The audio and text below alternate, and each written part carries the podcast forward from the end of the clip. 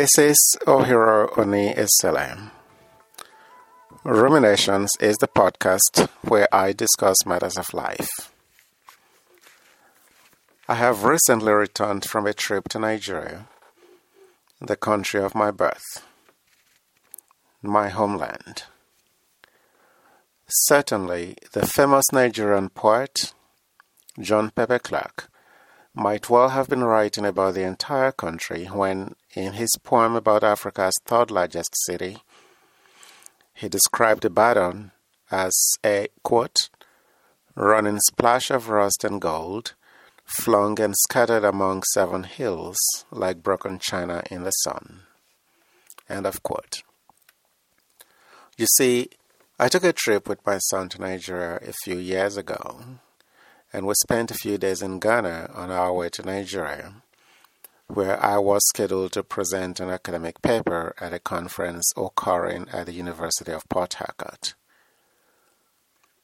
The year prior, my daughter had visited Nigeria and Ghana and had returned home with incredible experiences from her time, both in Nigeria, where she spent two weeks staying and volunteering in an orphanage, and then in an elementary school in Ghana, where she also volunteered as a teacher for two weeks. She again joined her mother and me for a few days on this recent trip to Nigeria. My children have a love for Nigeria, indeed for Africa, and for that I am grateful. That was my son's first trip to Africa as an adult, and there are not sufficient words to describe the time that we had, nor are there enough words to describe the time that my wife, my daughter, and I had during our most recent trip to Nigeria. Okay, back to my trip with my son a few years ago. He requested that we travel by road in Nigeria because although it was a business trip for me, it was a heritage trip for him. Therefore, for two days, starting from Lagos, we traveled just over 17 hours down the southeastern coast of Nigeria, stopping in multiple towns along the way. In the process, we acquired experiences that I would not trade for any substitute. I did not bargain for what the trip will do for me, nor will I ever forget what it did. Finding myself in a position to see Nigeria through the very objective eyes of my son, I realized for the first time in my life that my views about the country had always been based on a subjective premise. But why not? After all, I was born and raised there. The trip, however, put me in a position to see the blessings and contrasts of the country in full view. Just watching the women dart across the hectic traffic laden streets of Lagos, carrying heavy items on their heads and also with children in tow that they would walk to school before going to sell their wares. Seeing women selling food items on the roadside as we traveled, begging us to buy what they were selling to enable them feed their families Seeing school age children begging for alms in the streets of oil rich Port Harcourt on a school day. Seeing lazy police officers asking for and collecting bribes from travelers, and from seeing the dark streets and homes across the country to seeing the bright lights of skyscrapers whenever there was electricity.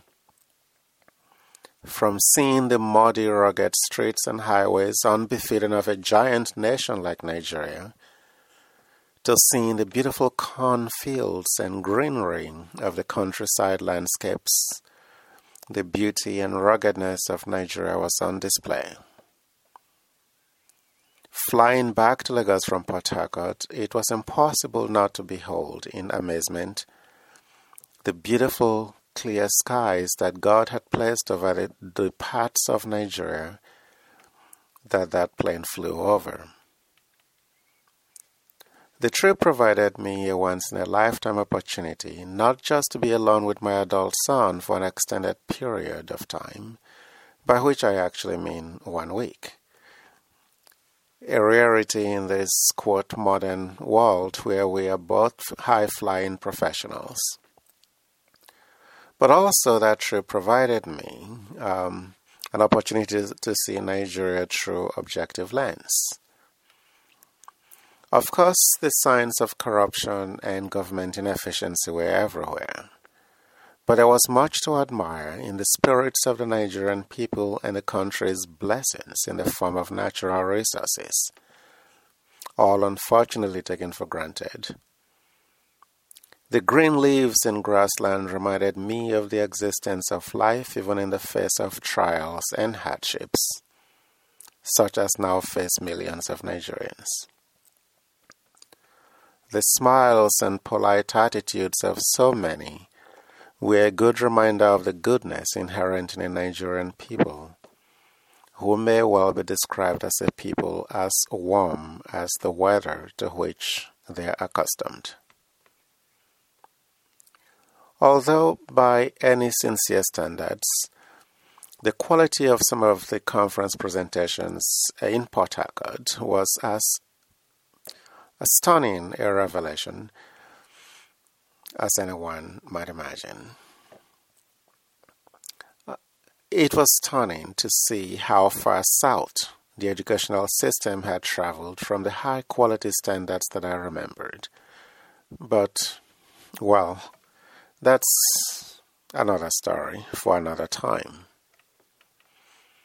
Uh, back to my recent trip uh, to Nigeria. I am unable to recall any time when Lagos was as beautiful as I found it to be during this visit. Driving through parts of Lagos at night felt sometimes as though one was driving through the streets of a Western country.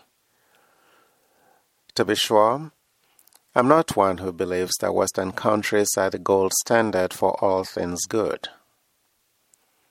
However, I am also aware and sincere enough to acknowledge that, except for a few exceptions, African countries and cities are generally not good examples of organized systems. And that is putting it mildly, of course, and generously too. So, if the discussion is about aesthetics, structure, and system efficiency, it will be delusional for anyone to suggest that African countries generally measure up. Certainly, they do not. But having said that, I am aware that the beauty of Lagos should not be considered by me or anyone else as a reflection of the entire country. I know of homes, schools, healthcare facilities, and systems roads, and other structures that exist in overwhelming states of disrepair across the country. The consequences of such states of existence are often unquantifiable because suffering has no representation on any scale of measurement. So, I am not one who believes that the physical beauty of inanimate structures is an accurate measure of the quality of life of animate beings. To that, to that extent, uh, the beauty of Lagos is by no means uh, representative of the quality of life of most of the over 100 million people who live in Nigeria. Lagos is very wealthy. It is beautiful and it is full of people, an educated class blessed with the ability, courage, and presence of mind to consistently elect dedicated leaders, each with a knack for service and commitment to the people and state that they govern. So, while Lagos is developing impressively and shining as Nigeria's golden state, much, well, although perhaps those who know better than I would say all of the rest of Nigeria wallow in rust created and maintained by their political leadership. Leadership that is created, emboldened, and sustained by the weak, dishonest, and short sighted voters who only care about their own stomachs at the outset but then complain ceaselessly after getting ditched by the governments that they installed with their votes. Nigeria may not be impeccable, but no country is. Nigerians have a tendency to emphasize the country's rust while ignoring the potential gold that lies within the country. To my mind, Nigeria may be comparable to wreck. But in that wreck live many people with beautiful souls.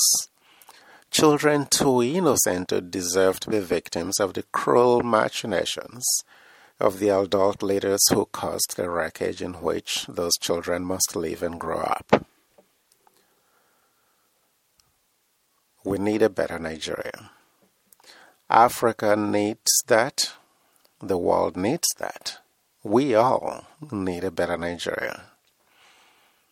However, for Nigeria to move to a better place among the world's best nations to live in, Nigerians must do the work of transforming rust into mostly gold. The process will have to start with a transformation of Nigerian hearts and minds. For that to occur, more Nigerians than, than not must accept that most of Nigeria's problems are created by Nigerians and must be solved by Nigerians who are willing and able to look inward for potential solutions. Also, Nigerians must shun the tribalistic urge that often sends them into defensive postures on behalf of the thieves that suck their country dry. Nigerians must be willing to report the thieves among them for prosecution by legal authorities. Unfortunately, I am aware, legal authorities in Nigeria, as in much of or all of Africa, require extensive sanitization due to their role in fostering corruption and other crimes. Yet, those authorities are needed to do the work that is expected of them if Nigeria is to be truly transformed. Nigeria's problems can only be solved by Nigerians. The fields are green, the tools are all ready, and they are all around us, ready to be picked up and it is time for all Nigerians to begin to perceive of themselves as the laborers who must pick up those tools and embrace the call to refine themselves and transform their country. The power to change our native land is in our hands. And so is the responsibility to use that power. To the extent that that responsibility is ours. It is we who must change. Nigeria cannot change without its sons and daughters. We are the ones who must change ourselves and recognize that a country does not exist without its people. To that extent, a country cannot change itself, let alone one with systems as damaged as Nigeria has one with so many unwilling, unpatriotic, and negatively enabling citizens. For Nigeria to change, its citizens must change.